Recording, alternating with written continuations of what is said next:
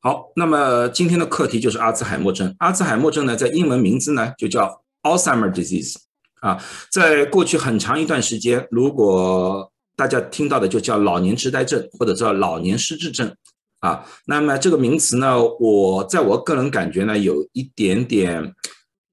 不是明确性，所以呢，今天我要详细解释一下为什么我们单单用阿兹海默症而不用那个老年失智症这个名词。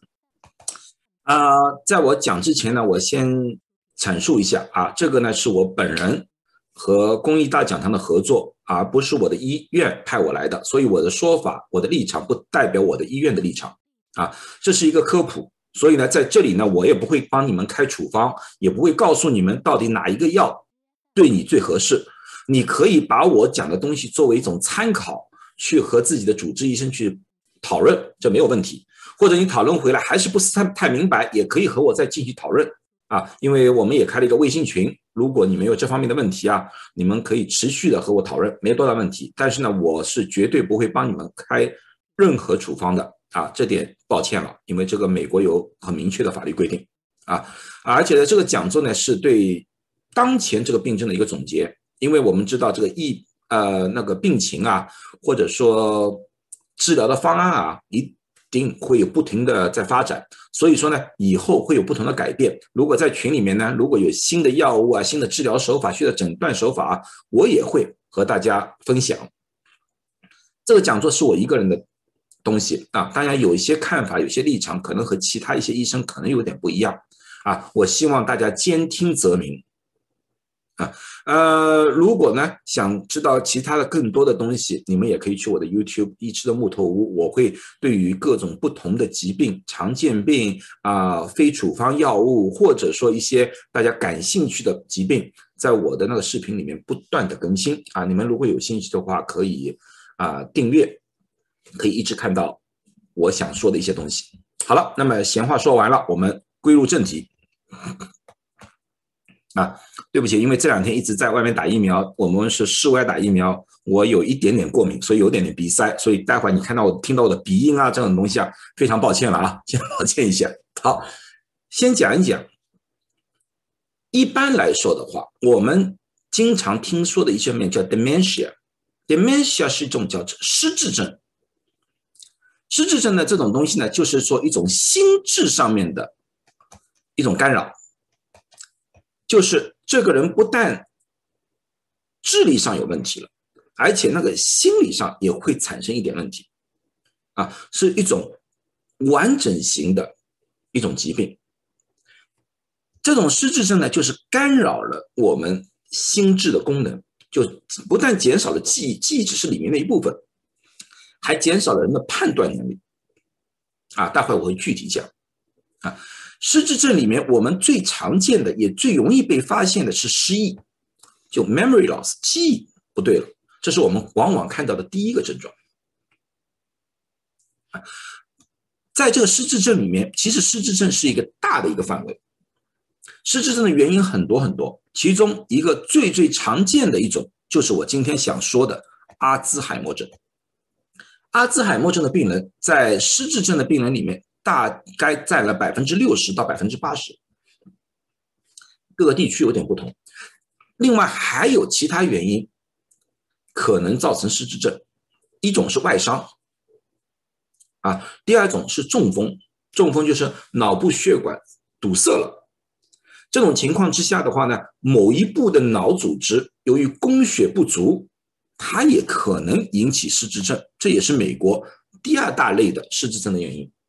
另外呢，还有一些失智症呢，是由于其他疾病引起的，包括甲状腺的疾病和维生素的缺乏。维生素缺乏最主要是维生素 B 温三明的缺乏，啊，会造成一种啊比较罕见的问题，叫做 Korsakoff syndrome。啊，这种东西呢，和上面两种不一样。啊，中风其实也是一定可程度的可逆性，而这两种如果是由于这种引起的失智症。我们是可以帮他治疗的，啊，可以把它恢复到相对正常的情况，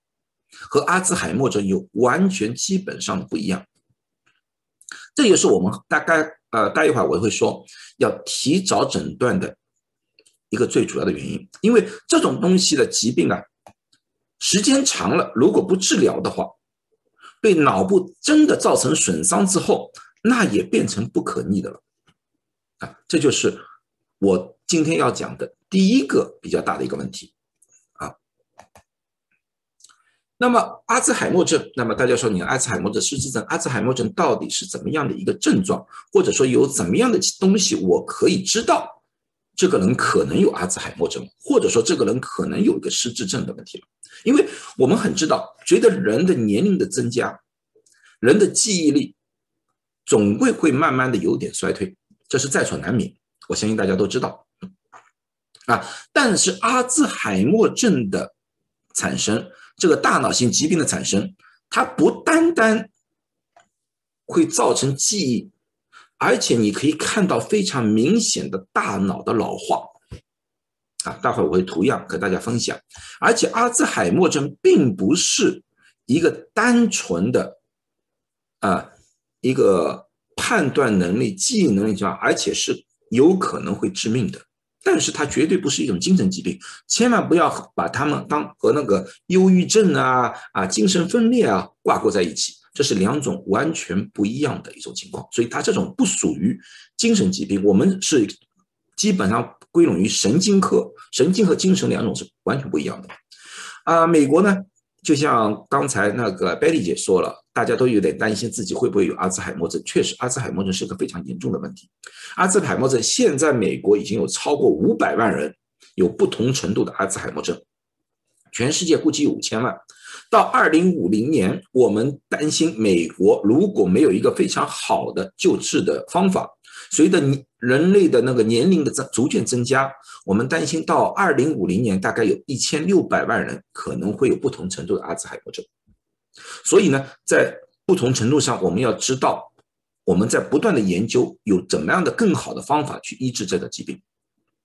啊，那么有什么办法去预警？就是你们如果看到有些人有些情况，就是举个例子说，今天早上我开门忘了找不到钥匙了，这是不是阿兹海默症？啊？这个问题老是问大家了，可是其实呢，有十个比较明显的一种呃预警的症状，这个大家可以看一看啊。第一个呢，就是影响日常生活的记忆力改变啊。日常生活的记忆力改变，就是有往往呢会重复的问一些比较日常性的问题啊。比举例说，你。是某一个人的亲人啊，你在家里，那个亲人会反复问啊，你今天吃饭了没有啊？好，然后他去洗手间出来了，哎呀，忘了你今天吃饭了没有啊？他又会同样的问问这个问题。如果这种情况反复出现的话，这个就是阿兹海默症的一个预警之一。另外一个，对于计划事情、解决问题产生困难了啊，这种情况就是像记账，我们每个月都会有记账，这些人对于记账这个东西。这个账本会弄得很乱很乱，他自己都不清楚怎么样记这个账，啊，往往那个账本上面的东西，如果你去翻一翻的话，你就觉得，哎，怎么一点条理都没有？这个也是一个预警的。第三个呢，就是在工作场合或者休闲活动中，对于熟悉的工作有困难。中国人像打麻将，啊，糊了，他拿下来，你们一看，哎。根本就不能胡的，他怎么胡了？哎，他还信誓旦旦的说“我胡了”，或者你打牌，他说他赢了，啊，这种情况下，他对自己熟悉的东西那个判断能力不一样了，他对于这种规则性的东西，他无法记忆了。另外呢，一个对时间和地点感到困惑啊，举个例子说，出去去花园里面走一圈，然后回来，他你自己不记得了，或他自己不记得，哎，我怎么到这个地方的？他不一定刚开始的时候不一定找不到回家的路，清正的时候，但是他会很困惑，我为什么到了这个地方？啊，会出现这个情况。然后呢，一个是对影像和空间关系有困难啊。这个举个例子，照镜子，特别是那个落地镜啊，对有些病人他会恍惚，他到了那边之后，他看见镜子里面自己，他不知道那是他自己。他认为是一个他熟悉的人，他会和那个人去说话、打招呼，啊，会出现这种情况。另外一种呢叫写字用字上面出现新困难啊，这个解释中文文字是非常复杂的。如果说你万一有一个字你忘了怎么写了啊，这个不是，那么应该什么样的？它是表达有问题了。我给大家说一个，就是那个电脑的荧光屏，他看到这个荧光屏了，他想不出这个叫荧光屏，他不得不用其他的单词来代替。他说说啊，这个是有有影像的电视，或者说啊电脑的电视，他要用其他的名词来代替。如果一次两次没多大问题，或者对一个新鲜事物他不了解，无所谓。但是如果反复重复了，而且对自己比较熟悉的事物，举个例子，手表，他无法告诉你这是手表。他说啊，你这是你手上的钟啊，这个就有问题了。这个就是大家需要。另外呢，对物件放放错地方，回头寻找或者重做的能力。啊，东西放错了，我们经常会发生，但是我们一般的情况下可以回头找得到，啊，或者说想一想，有些时候还会想得起来，他完全就万万的丧失了这方面的能力。然后接下去呢是个判断力变差，判断力最主要什么？金钱，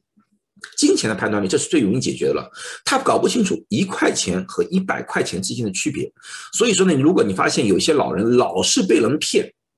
啊，有些一个骗子一个电话，他可以一下子订上几百块、几千块钱的那种保健品也好啊，或者什么东西也好啊，他就他就莫名其妙乱订，啊，这也是一个问题，因为他搞不清楚了这些物质上的价格上面的区别，这也是使用症状之一。然后一种呢，就是退出工作和社交活动，因为他有些时候很多病人他自己知道自己有点问题了。但是呢，他又不愿意承认自己是有问题，他怎么办？他就把自己封闭起来。你们反正看不到我，我就是正常的。他有这种心理反应。他另外呢，还有一种害怕，一出去外面见到陌生人，他感到害怕，所以呢，他索性把自己所所有的东西全部封闭在家里。啊，其实呢，对他那个病情呢是会越来越糟糕。啊，待会我会继续讲。最后一种呢，就是情绪和个性化的变化啊。这个我们作为照顾者来说的话，我们会非常清楚。一般的情况下，这个患者啊，他会一下子变得容易激动，因为他自己对自己感到非常不满意。他说：“我为什么会忘记这个东西？我为什么记不起这个东西？”啊，他看到一样东西觉得很熟悉，他说什么都不记不起来，他就暴躁。有些时候呢，他甚至于。可能就朝向了一种啊暴力的方向，就是对自己身边的人呐大吼大叫啊，对自自己周围的人呢这个情绪上啊可能变化的非常非常大。这个呢一般一部分呢是由于他自己我自我感觉不良好，另外一种可能呢就是大脑的老化、大脑的变化而造成的这方面的东西。所以说呢你在家里。判断自己的老人到底是普通的年纪变大了而造成的那个记忆衰退，还是有可能是阿兹海默症，这个时点是供大家参考的。你们可以用这个去判断一下家里的老人到底是一种什么样的情况。好，那么现在我就告诉大家，因为为我刚才说阿兹海默症是老年人脑部。老化的一种情况，那么这个大脑是普通人的大脑啊，饱满，纹路清晰，这是阿兹海默症严重病人的大脑。你们要看到，第一，它变小了，这是两张图图重叠在一起，你们看，脑子大脑变小了。第二，这个大脑里面这个沟变深了，也就是说，这个大脑在一种老化。萎缩状态，啊，这个就是切面左右两个切面变化。这边是阿兹海默症的，这是普通人，你应该看到脑间质、脑部的当中的质量慢慢慢慢出现越来越多的空洞，所以他的脑部的功能慢慢慢慢慢慢在减少。如果我们把这个脑子切片放在显微镜下看的话，我们可以看到两个非常严重的病变。这个下面这个小图是。正常的脑部的神经与神经之间的挂钩，而阿兹海默症的话，我们会看到两样东西，啊，是普通人是没有的。第一个，是这个模糊状的一个东西，我们叫斑块。斑块这个东西有点像我们的伤疤一样的，像一个东西聚集在那边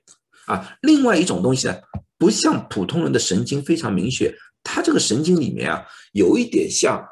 呃麻花一样的，它搞在一起，我们叫做神经纤维的缠结 （tangle），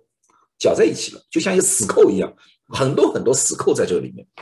啊。这两样东西从我们的医学上来说的话，它就会阻挡或者妨碍。脑神经之间的联系，或者说脑神经信息的传播，这样子的话呢，他对很多东西记不起来，而无法判断了。这个是从显微镜下我们所发现的阿兹海默症的病因。那么，阿兹海默症有什么呢？有些比较有风险。其实谁都会有风险，大家都会有风险。六十五岁以上，我们说八个人里面有会有一个人。会有不同程度的阿兹海默症，八十五岁以上，基本上一半人会有不同程度的阿兹海默症，啊，不一定是最严重的。我说不同程度的，有些可能是比较轻的，啊，这这个就是年龄上的问题。所以说呢，过去的时候呢，一般我们把阿兹海默症称为这种老年痴呆症，因为随着年龄增加，这个风险会越来越大，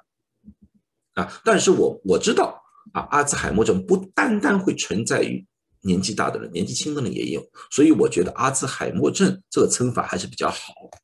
不要老师说说老年痴呆症，因为往往呢让有些老人家因为这个名词而不愿意去就医，因为他们觉得就是因为我年纪大了，所以我不用去看病啊，是这么一回事情啊。另外呢是遗传的问题，遗传的问题呢就是一种家族史，家族史这个东西呢有关系吗？有关系。我们也发现了一些基因和阿斯海默症有关，但是这个百分比不高。这个百分比啊，我们现在现有的资料只有百分之五左右的人，阿兹海默症的人是由家族遗传而引起的。当然，如果家族里面三代近亲里面有阿兹海默症的，那么你的风险确实会增加一点，但是不是说完全的一种啊有关联。头部创伤。有很大的关联啊！头部的创伤呢，最明显的一种就是美国的橄榄球。你们不知道你们看吗？橄榄球，橄榄球运动员呢是一种非常强烈的头部冲撞的一种运动。他们虽然戴了一个保护帽啊，但是这种冲撞也给他们的头部造成了很大的伤害。所以在橄榄球运动员老了之后，也不用老了吧，三四十多岁的时候，很多人就开始。有比较早期的阿兹海默症的症状出现了，而且他的脑部，我们给他扫描的时候，却发现他们里面比别人早衰退了很多。所以脑部创伤是一个非常重要的、可以防护的、可以防止的一种种一种东西来的，啊，一种东西来的。啊，另外一种呢，就是说其他疾病、基础疾病，像心脏病啊、高血压、高胆固醇啊、高血糖、三高、三高。那么有有些人说这个三高和阿兹海默症到底什么关系啊？其实呢，这个不是直接的关系，最主要的高血压、高胆固醇、高血糖啊，造成啊颈动脉这里的颈动脉啊阻塞，然后呢，这个血液啊无法到这个脑部去，或者说到了脑部的量啊减少了。那么脑部到脑部的阴阳减少了之后，那么我们在脑部里面的脑细胞的营养就减少了。那么在某种程度上的话，会加快脑细胞的衰退或者是老化，那么呢也比较容易造成阿兹海默症啊。所以说呢，控制三高对于预防阿兹海默症是有帮助的啊。那么呢，如果得了阿兹海默症，如果到了医生那边去，那么我们要有诊断的怎么样的一段一段，到底是处于什么季？阶段一般有些时候医生会告诉你啊，你这个家人可能是第五阶段啊，第四阶段。这么这个我们怎么分类的呢？我们阿兹海默的阶段现在啊，医学上是分七个七个档次。第一档次我们叫正常的啊，第一档次是正常的，这个是完全没有症状的，就像你我一样。也许我就可能已经在阿兹海默症第一阶段了，我自己都不知道现在，因为我现在的行为和别人没有什么区别，所以第一阶段是完全没有的，啊，或者说只是一个非常呃偶然性的一些忘记。举个例子，我现在做讲座，可能我讲到一半，我停下来了，我想不出我下面要说什么，这个也可能就是阿兹海默症的一个症状，也可能是我昨天晚上没有睡好，所以这个东西很难很难判断，啊，所以第一阶段基本上判断不出来，到第二阶段的话，我们叫早期预警。那么会出现一些比较轻微的症状，像我经常忘台词，所以说我今天做了一个啊，是呃讲座，讲座当中我可能每一页我都想不起来自己要说什么了，自自我感觉上面，哎，我最近记忆力衰退了啊，这是我们个早期的预警，早期预警，这个一般不明显，不是很明显，唯一可以开始被诊断的一个最基本的一个阶段是第三阶段。第三阶段，这我们叫早晚期的预警，啊，这个时候很多症状开始有一点点明显了，啊，我不单单记不住东西了，我可能在某些东西的判断上面开始出现一些的症状了，这是早期的预警的。那么这个预警阶段，医生他们检查可能也查不出多的东西出来。啊，可能要进入到第四阶段，他们才可以查得出来，因为那个时候你做那个 CT 扫描啊，诸如此类的，才可能看到你大脑里面的有一些啊变化啊，这也是最近啊近近几年过去根本第四阶段也不大查得出来，因为你扫描根本达不到这个技术。第四阶段的话，早期的阿兹海默症的话，一般我们说的寿命平均寿命大概二十年，到第四阶段呢，大概有二十年的寿命。啊，但是第四阶段、第五阶段到第六阶段，他们这个阶段就是一点一点变严重，对于很多认知的东西啊，会越来越衰退，一直到第七阶段。第七阶段，第七阶段的时候是完全丧失了对环境的反应，就是对自己四周围的所有的东西，包括自身的感认知、感觉，全部都没有了。他就像一个木头人一样坐在那边。啊。到这个阶段的话，这个寿命大概只有三年的寿命，这就是一个大致的一个一个一个一个阶段性的啊情况啊。所以说啊，如果有些人说啊，早期阿兹海默症，那么他们说的是第四阶段；如果说他们是说中期的阿兹海默症，那么基本上是第五、第六阶段；他们到说严重的或者晚期的阿兹海默症，那么是第几阶段？啊，这也是另外一种说法啊，这些。大家和医生交流的时候，基本上就可以用这个大致知道我们在一种什么样的程度。那么呢，我刚才就说了，很多时候呢，这个阿兹海默症呢，我的建议呢，就是能在越早的诊断、越早的治疗越好。为什么？因为这个刚才那张图里面，这个是慢慢慢慢衰退的一个过程啊，在第三、第四阶段。病人清醒的时候多过模糊的时候，这个时候他们往往还能自我判断、自我决定一些的事情啊。可是到了第六、第七阶段的话，你基本上不能让他们做任何决定，他也无法决定，他也无法决定。所以说，如果能早期诊断的话，病人还有一个自主能力，他会自己说：“OK，我想好了，如果我病人病情到了这个这个阶段。”我想怎么样治疗？如果我病情到了某某某某某阶段，我希望谁来治疗？哦，谁谁来照顾我？我想和谁住在一起，或者我想住在哪里？包括临终之前的啊，想怎么样的安排？我要不要插管？要不要治疗？万一你你说啊，我有得了一个肺炎了。索性就让我安安静静走，那这就是病人可以做一个自主决定的时候。这个时候千万不要忌讳和病人进行交流，应该要利用他清醒的时候，是要明白病人到底想怎么样。当然，这些决定到了以后，就是病人到了第六、第七阶段的话，根据家庭的情况，根据医疗的设备的不同，家人还是可以改变的。但是在某种程度上的话，也可以减轻那个监护人的负罪感，因为华人啊当中有一个好习惯，也是一个不好的习惯，就是呢，华人社区里面呢，经常有人呢对别人照顾病人呢指手画脚，啊，这样子呢对照顾者呢增加了很大的一种心理上的或者生理上的负担。如果这件事情是病人自己做主的话，啊，我相信这个压力会小很多。啊，另外一种呢，就病人的配合，就治疗的配合。那时候病症轻，不但容易治疗，而且病人知道他需要治疗。这个时候，不管在吃药上面，还是见医生上面，或者做各种检查方面，病人都非常容容易和家人和医生进行配合。啊，呃，病人的安排，刚才已经说了，这是一种自主。啊，就是说啊，我我想安排在一个怎么样的一个生活的环境，或者想安排一下怎么样的啊，能够安安安静静的、体体面面的啊走开，因为很多人都是这想这样子啊，像像这样子。那么另外一种早期诊断呢，有个好处呢，就是我刚才已经说了，失智症不一定定是是阿兹海默症来。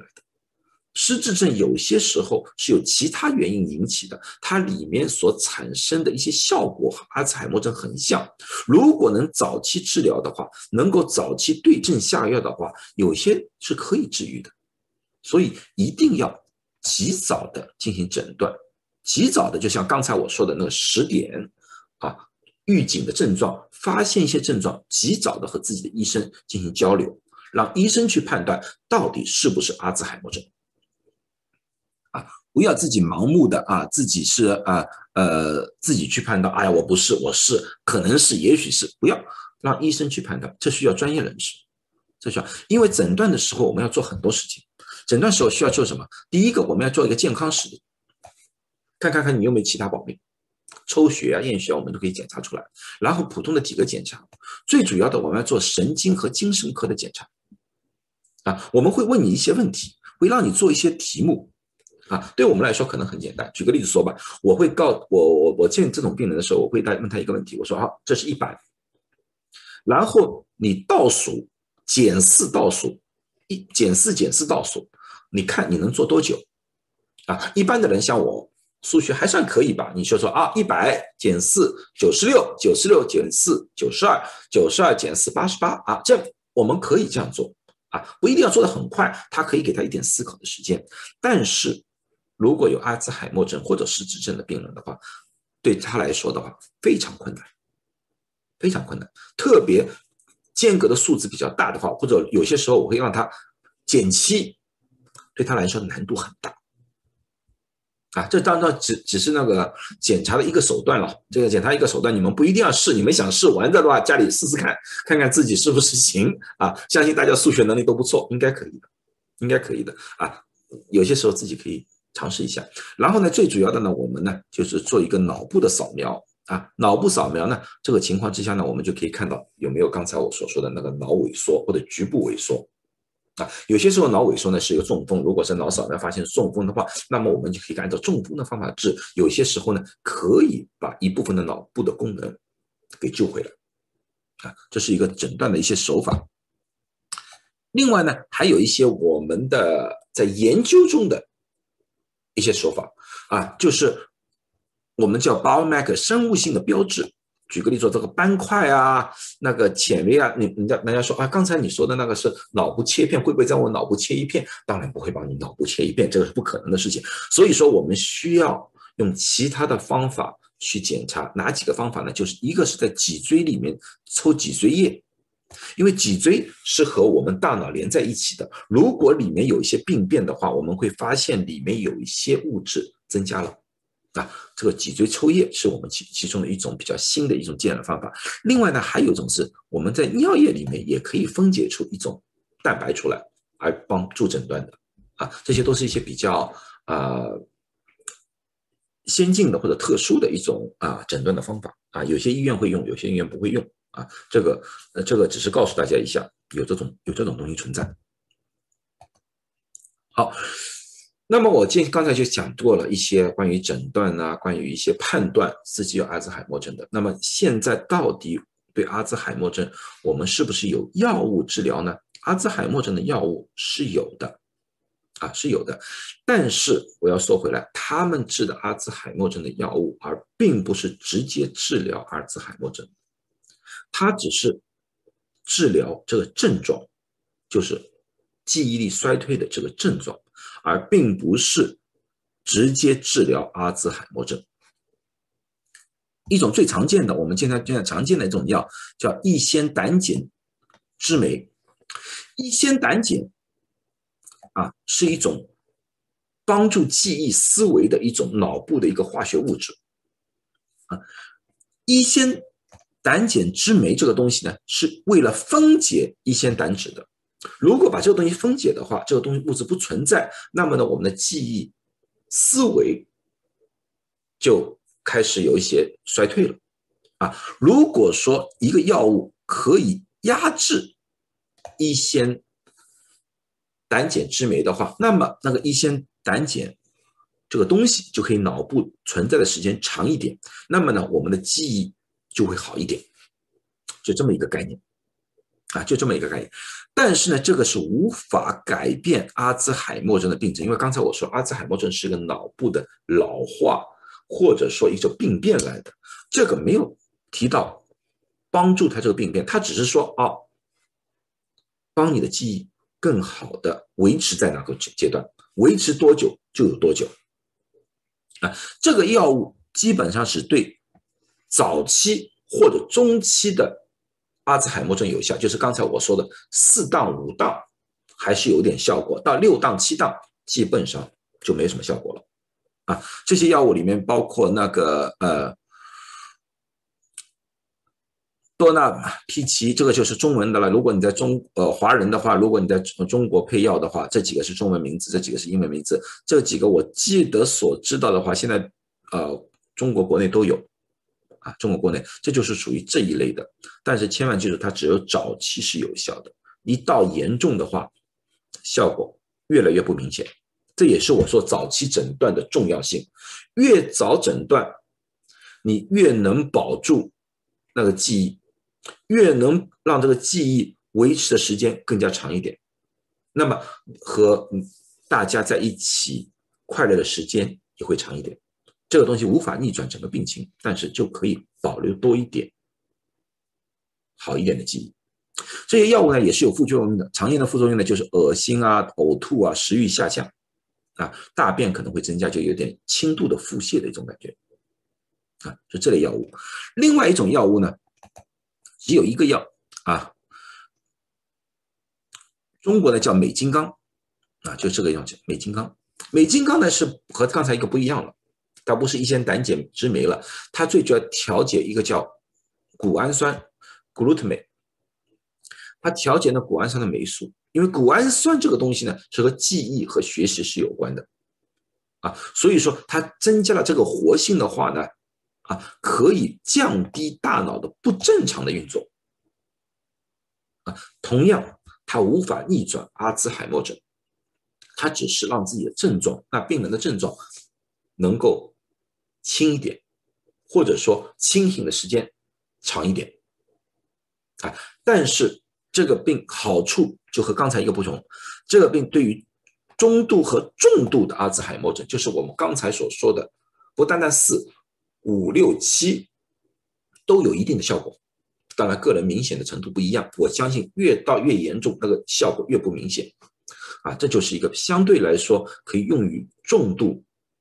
阿兹海默症的一个药物来的。啊，它常见的问题呢就是头疼、便秘、头晕。很抱歉，整个美国市场上只有五种药。啊，刚才的三种，这里一种四种，另外一种药呢是美金刚啊和 donepezil 这两个药的混合在一起的一个药物来的，混合的复合药啊，我现在发现这个复合药的效果可能比单独用药更加好一点啊，更加好一点啊，所以整个美国市场上只有这个五种药，但是啊，我要给大家看一看。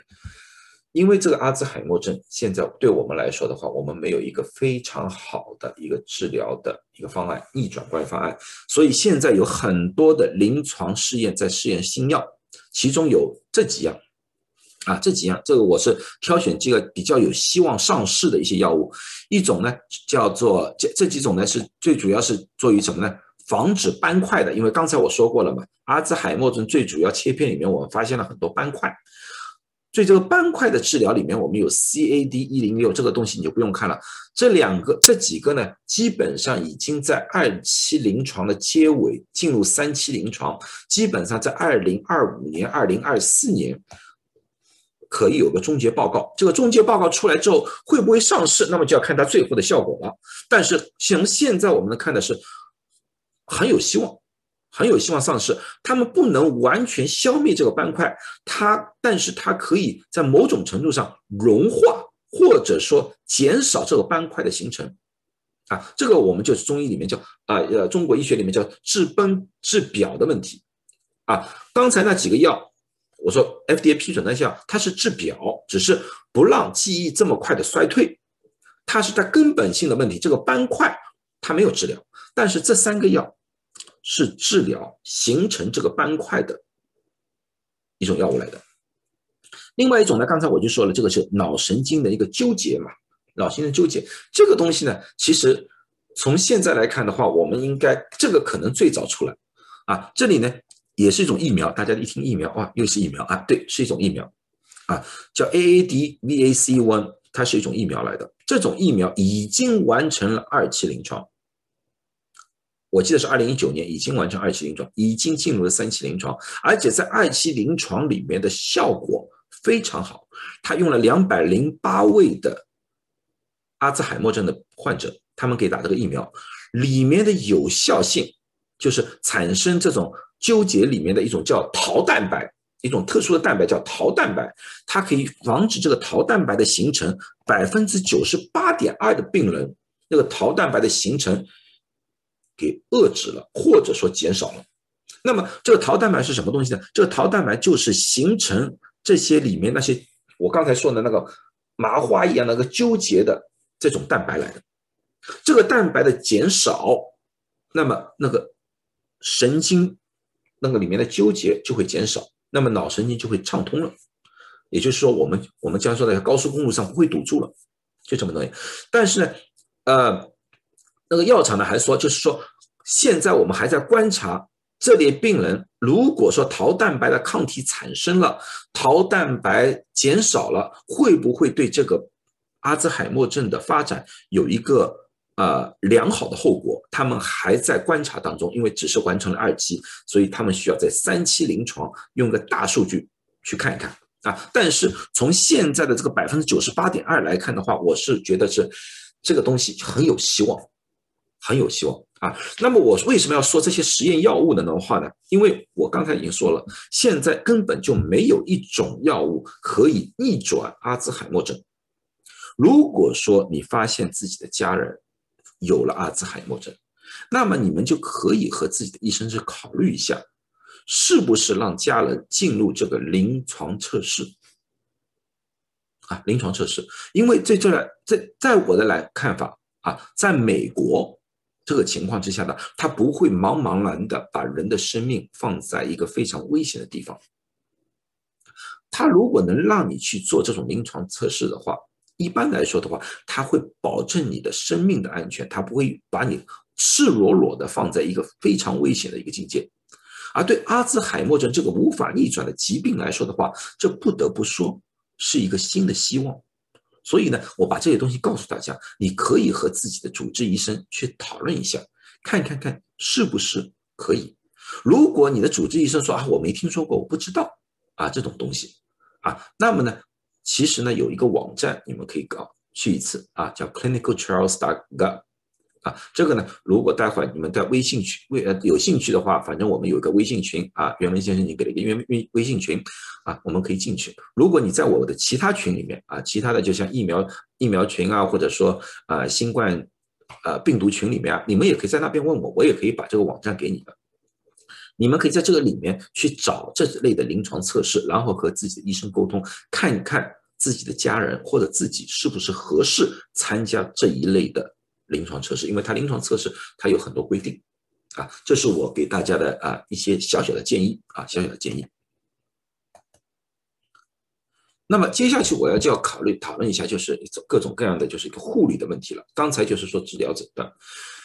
对阿兹海默症来说的话，我刚才在和 Betty 姐和袁文先生谈的时候，我说，阿兹海默症啊，对病人来说，在早期的时候、中期的时候，对病人的危害挺大，病人也会啊有非常焦虑的一种心情。但是随着时间的推移，随着记忆的慢慢慢慢模糊。其实病人的本身的痛苦并不严重，最严重的而是周围的人，而是周围的人。所以说呢，阿兹海默症在早期的时候，在早期的时候，我们要尽量的让这类病人和外界接触，又能保住一部分自我，这是很重要的。啊，你不能说，哎呀，你你这个病什么都别做了，全部都我们来，不行。让阿兹海默症的轻度病人，就是我刚才说的二三四这类的病人，要有一定的自理能力啊。但是我们一定要辅助他们，要不然不安全。辅助他们，第一种就是要携带自己的资料。那么人家说，哎，现在我们都有手机，我们就用手机就行了嘛。啊，呃，手机当然是可以，但是你要忘了。阿兹海默症的病人，他可能手机放在旁边，他都不知道怎么用，他可能就随随便便放在一个地方，他就找不到了。所以，对阿兹海默症的病人来说的话，第一个你要帮他做一个标签啊，手腕、手链，这个手链呢，在美国是有买的。就买的啊，它这上面呢可以呢，第一个一面就可以包这个病人是阿兹海默症啊，然后在背面呢可以放上你想要放的信息。如果你觉得地址是一个保密的东西，那你不要放地址，你就可以放一个电话在后面，然后把这个病人的姓名、联系电话或者放两个不同的电话在后面就可以了啊。一般的情况下，像医护人员到了，或者说某种程度上警察找到了，一翻我们就知道怎么样和人联系了。啊，可是呢，有些有些病人呢，对这种东西呢，他感到害怕，他不了解这个是什么东西，他会拼命的想把它扯断。所以呢，不要去做一个简简单单的布绳子，也像我绑一个红绳布绳子就可以了，不行，有些病人会扯断。所以呢，一般用金属的。如果病人拼命要去弄这个的话，那么你做铰链都可以，啊，都有。都有，我们这个都可以啊，在在那个呃很多网上啊，包括亚马逊啊，或者说附近的药房里面都有这个东西，定制的东西，你放心好了。啊，另外呢，在家里呢要绑所有的东西呢要贴个标签，使用的东西你要你可以用个非常简单的名词，不要写一份大大的文章。举个例子说，你这墙上的一个你你放一个锅在那边，你就贴一张，这是锅煮饭用的。啊，帽子。头戴头上的啊，有些东西就自己贴一个标签在那边。在轻度的病人的时候呢，他往往读了这个东西之后，他会记住，他会有反应，没有多大问题啊。当然重了就不行了。这个我现在说的是轻度患者，要提醒他，特别要提醒他，就像这种东西要提醒他，他每天要做的事情。举个例子，在冰箱上面放一张很大的一张板，然后写着今天早上在什么地方。中午饭在什么地方？该做什么？把它列出来啊。那么呢，他基本上呢，轻度的患者他可以根据这些指令做一些自己力所能及的事情。另外呢，要把家里的家庭的照片啊，或者通讯的这些东西啊，啊，或者现在像我们这样可以视频的，经常的要把这些东西拿出来，让他能和家人。交流过去大家说有困难，只有一个电话看不到影像，现在反正可以视频，尽量让他在相对来说不是住在一起的亲人有这种交流的方式，交流的越多，他脑部啊活跃性越高的话，我们发现对阿兹海默症的衰退的速度会有一种减缓的帮助。啊，当然。最后还是一个轻度病人的，就是一个规划未来的问题。刚才我已经谈过了，对于自己的护理啊、照顾啊，他都会啊，这个时候可以做一些决定啊。这是对轻度的患者的一些忠告。那么对比较严重的患者，那个就很麻烦了，那个就很麻烦了。因为呢，这类这些人呢，呃，这些患者呢是其实是很可怜的，非常非常可怜。嗯，他呢对一些日常的普通的事情，他都无法做出一些决定啊。阿兹海默协会呢，其实对于洗澡、穿衣、进食、住院、失禁这些东西呢，他们都有一些建议，对这些重重症病人应该怎么样做。其实呢，我归拢下来呢，最主要以两个字，要有耐心。耐心。举个例子说，我说洗澡吧。一般我们人，一般我们的人，我们人啊，生活了这么长时间的话，我们有一种感觉叫羞耻感。我们一般在别人面前赤身裸体，感到不习惯，感到不舒适。这是就是阿兹海默症的患者的一个问题，他不认识或者经常会忘记自己旁边的照顾者是谁，他往往把那个人当做是一个陌生人来的。那么，既然那个人是陌生人来的话，你让他去脱了衣服帮他洗澡的时候，他会非常害怕，他往往会尖叫，啊，甚至会攻击那个照顾者。所以说，这种情况在在洗澡的情况之下的话，你完全可以用一个其他的方法，先不要帮他脱衣服，先在那澡缸里面让他穿着衣服或者内衣，用水把他弄湿了，啊，和他讲故事，让他习惯于你这张脸了。那时候你再劝说他啊，我帮你脱衣服，我们要洗掉这个衣服，衣服湿了要哄着他。这个要需要很大的耐心，我知道，我说说很简单，我自己都不知道。如果我让我三百六十五天一直这样做，我做不做得到？我也很难。那这个这个点先要告诉大家啊，穿衣服也是同样。对于重症病人，最主要一点，不要让他有太多的选择，他有选择障碍症，他有选择障碍的问题。所以我有我有时候建议家人的这种，就是加点衣服不要太多，不要太多。如果说你说哪一件衣服对护理他、照顾他有用的话，你可以买同样的一款式、同样的衣服，一口气买四五件。啊，这类患者对自己熟悉的东西，他会很安心。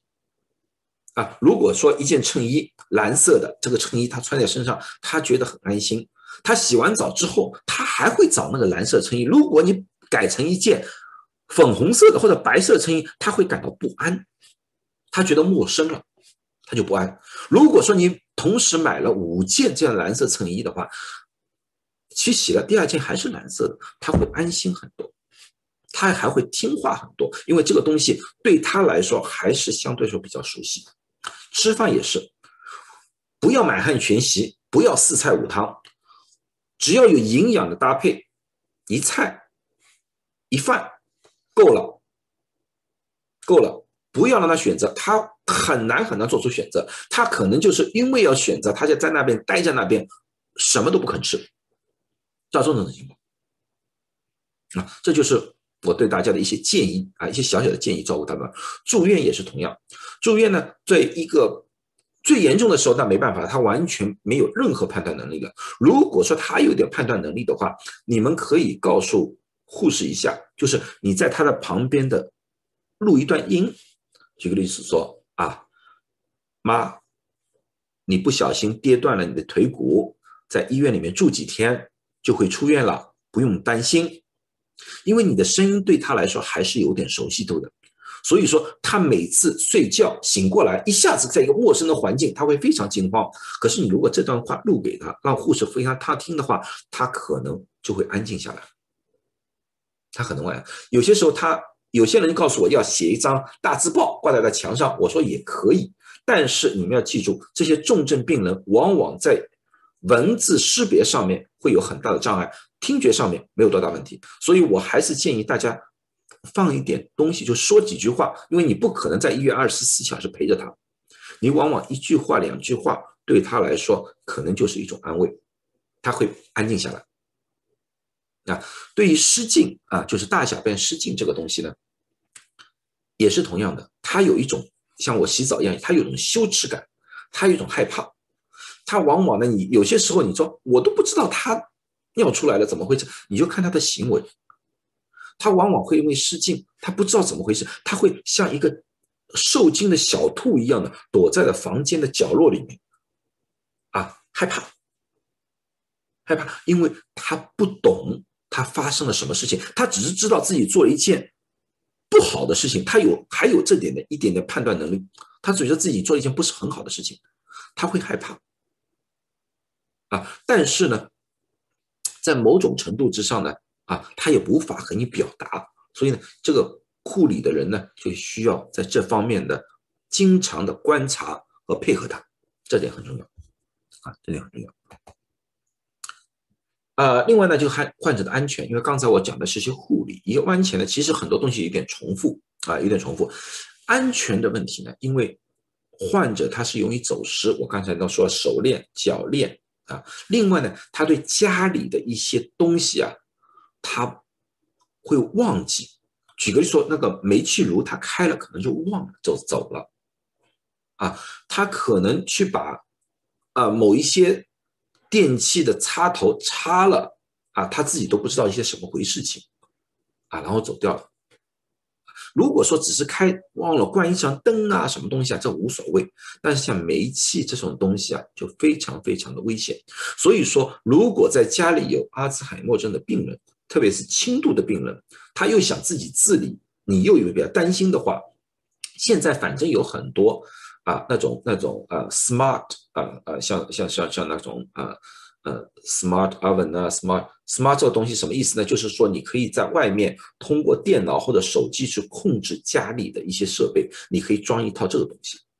你如果离开家了，到了外面，一想想，哎呀，万一他怎么没关炉头啊什么东西啊？你可以控制把家里的煤气全部关闭，啊，你或者说把家里的某一些不安全的，举个例说门啊门，你怕那个他开了门出去了，啊，你可以把那门锁装的高一点或者低一点，不是正常的位置，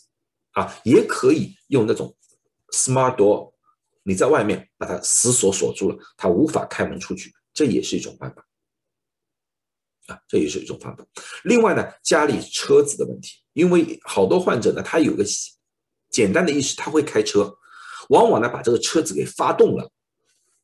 退出去了，在马路上兜一圈，好了，迷路了，或者说他不知道交通规则，出事故了。最简单的方法，我就说家里的那个车车钥匙藏起来，要么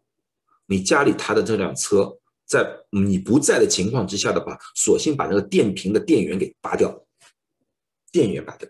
他无法启动那辆车，那么就减少了他不小心把车开出去，造成对他自己或者对别人的一种伤害。啊，一般患者你可以带他出行，你可以带他去旅游，可是千万要注意，他们对一个陌生环境、陌生的环境会感觉非常的不知所措。啊，所以说呢，你带他出去旅游的时候，带他出去玩的时候，一定要慢慢的和他讲解，让他能理解他是出来玩，啊，出来做一件事情，不要一下子就是啊，到处去没关系了，他可以跟着，不能这样想，他。会非常非常的害怕，对他的病情的发展是非常不利的。即使你可能想让他放松一下，或者你自己想放松一下，可能可是在某一种环境之下的话，对他的病情是非常有害的。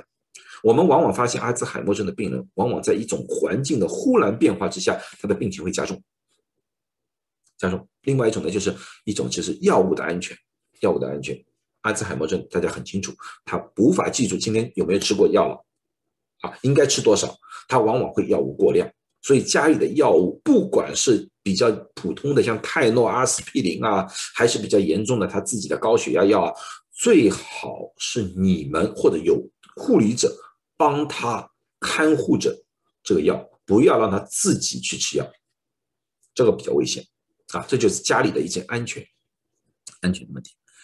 那么呢，最后一个呢，我要跟大家说的，就是个护理者。当刚才我就说了，阿兹海默症最考验的并不是病人的本身，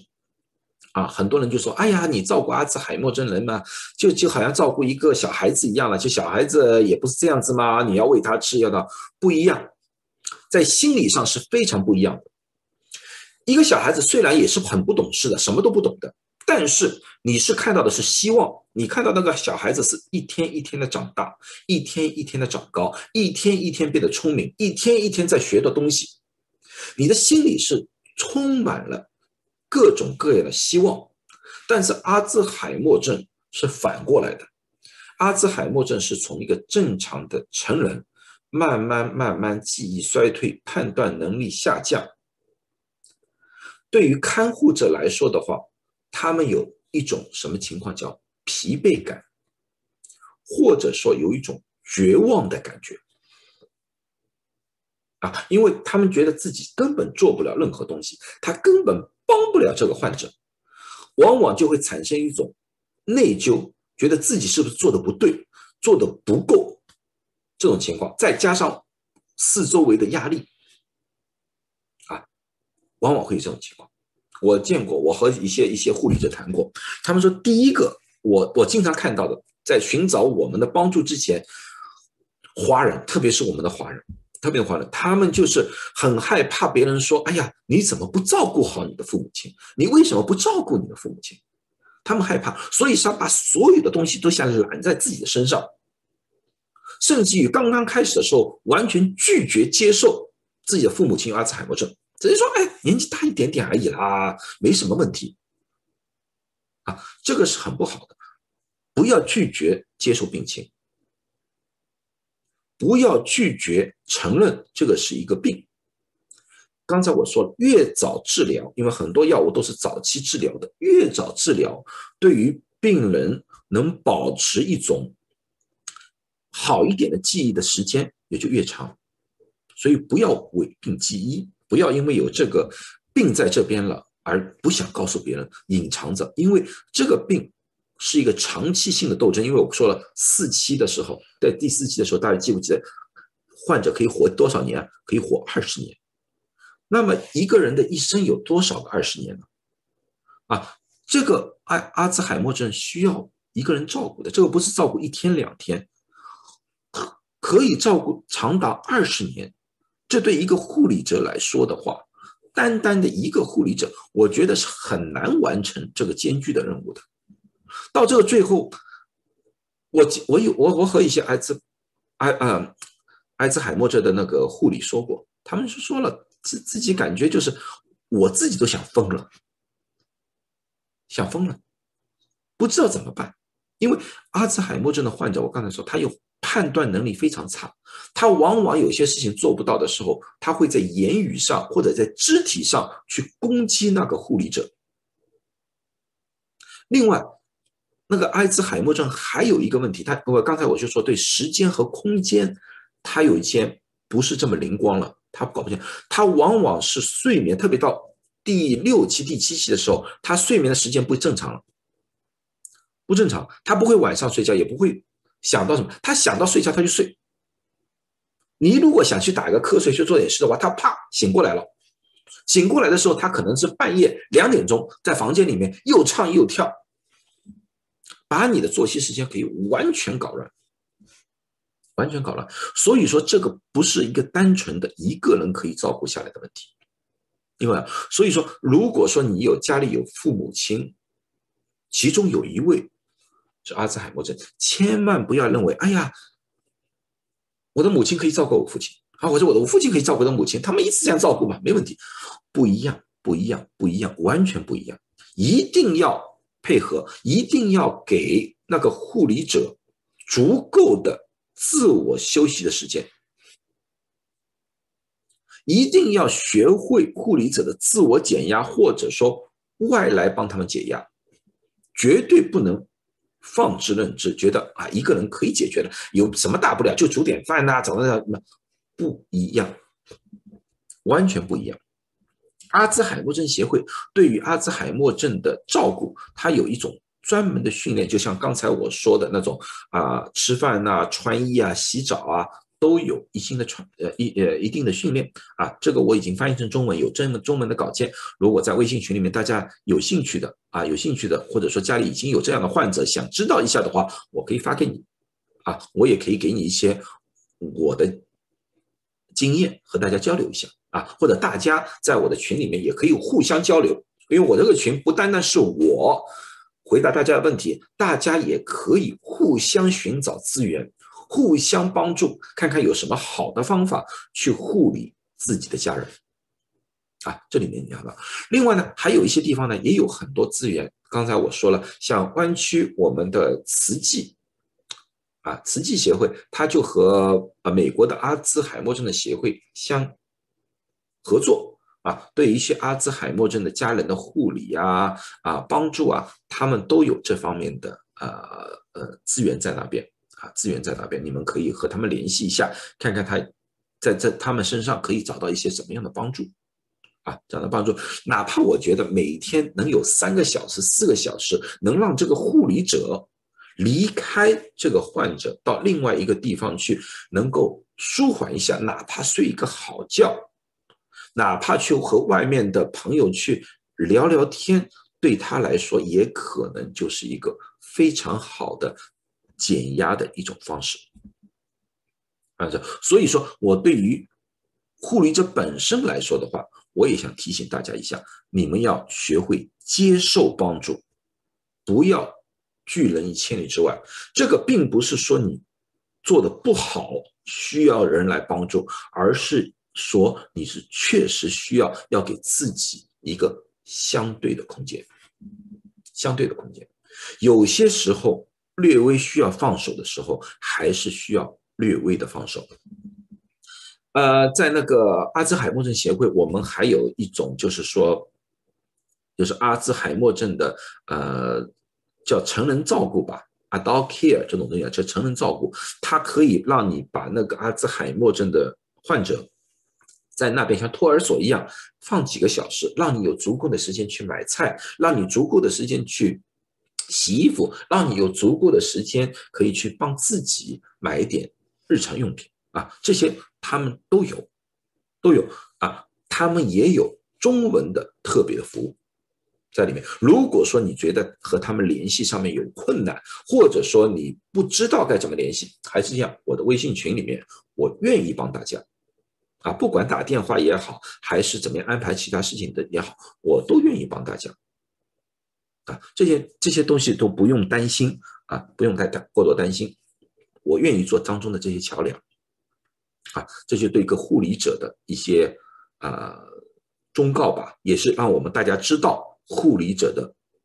不简单，护理怎么样？所以说，我们周围如果有阿兹海默症的，我们要想尽一切办法给那些护理者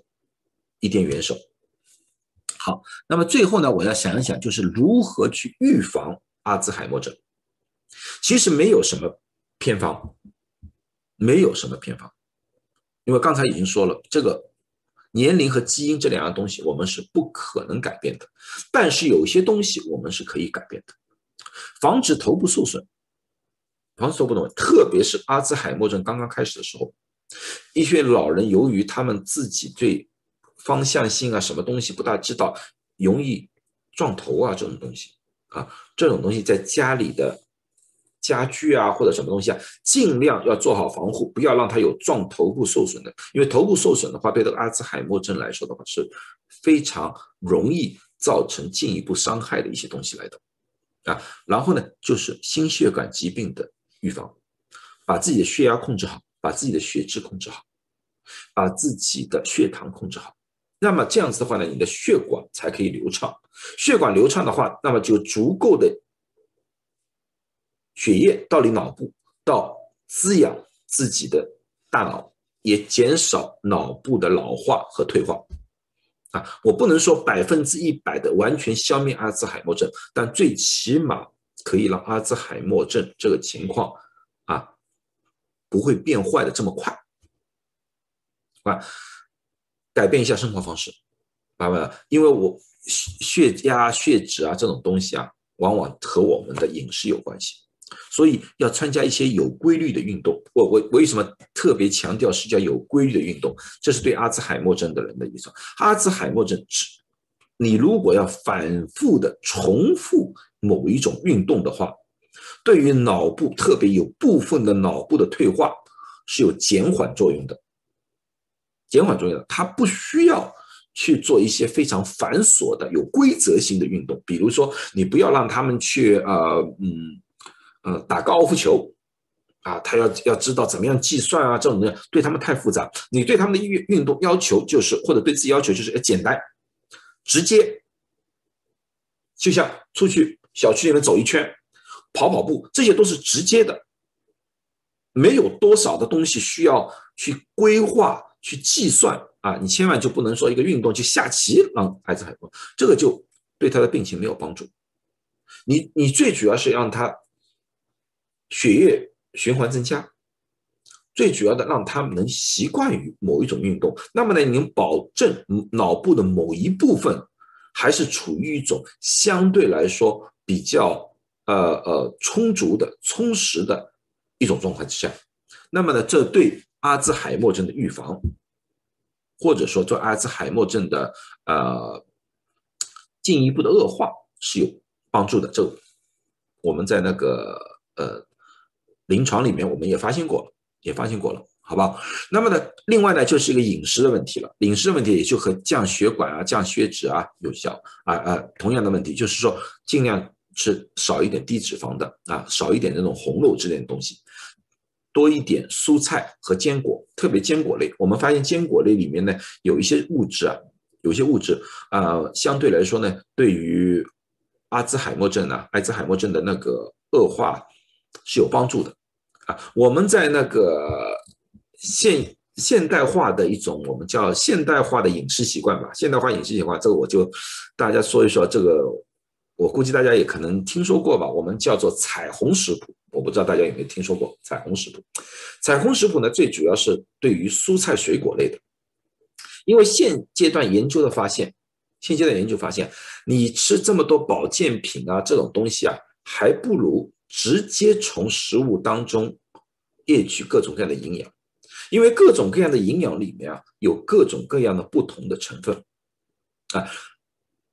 最有代表性的就是蔬菜水果的颜色。我们发现不同颜色的水果，啊，相同颜色的水果有一些相类似的一些特性，啊，彩虹水果，白色，大家想想看，白色有哪些东西？白色里面，我们像杏仁呢，啊，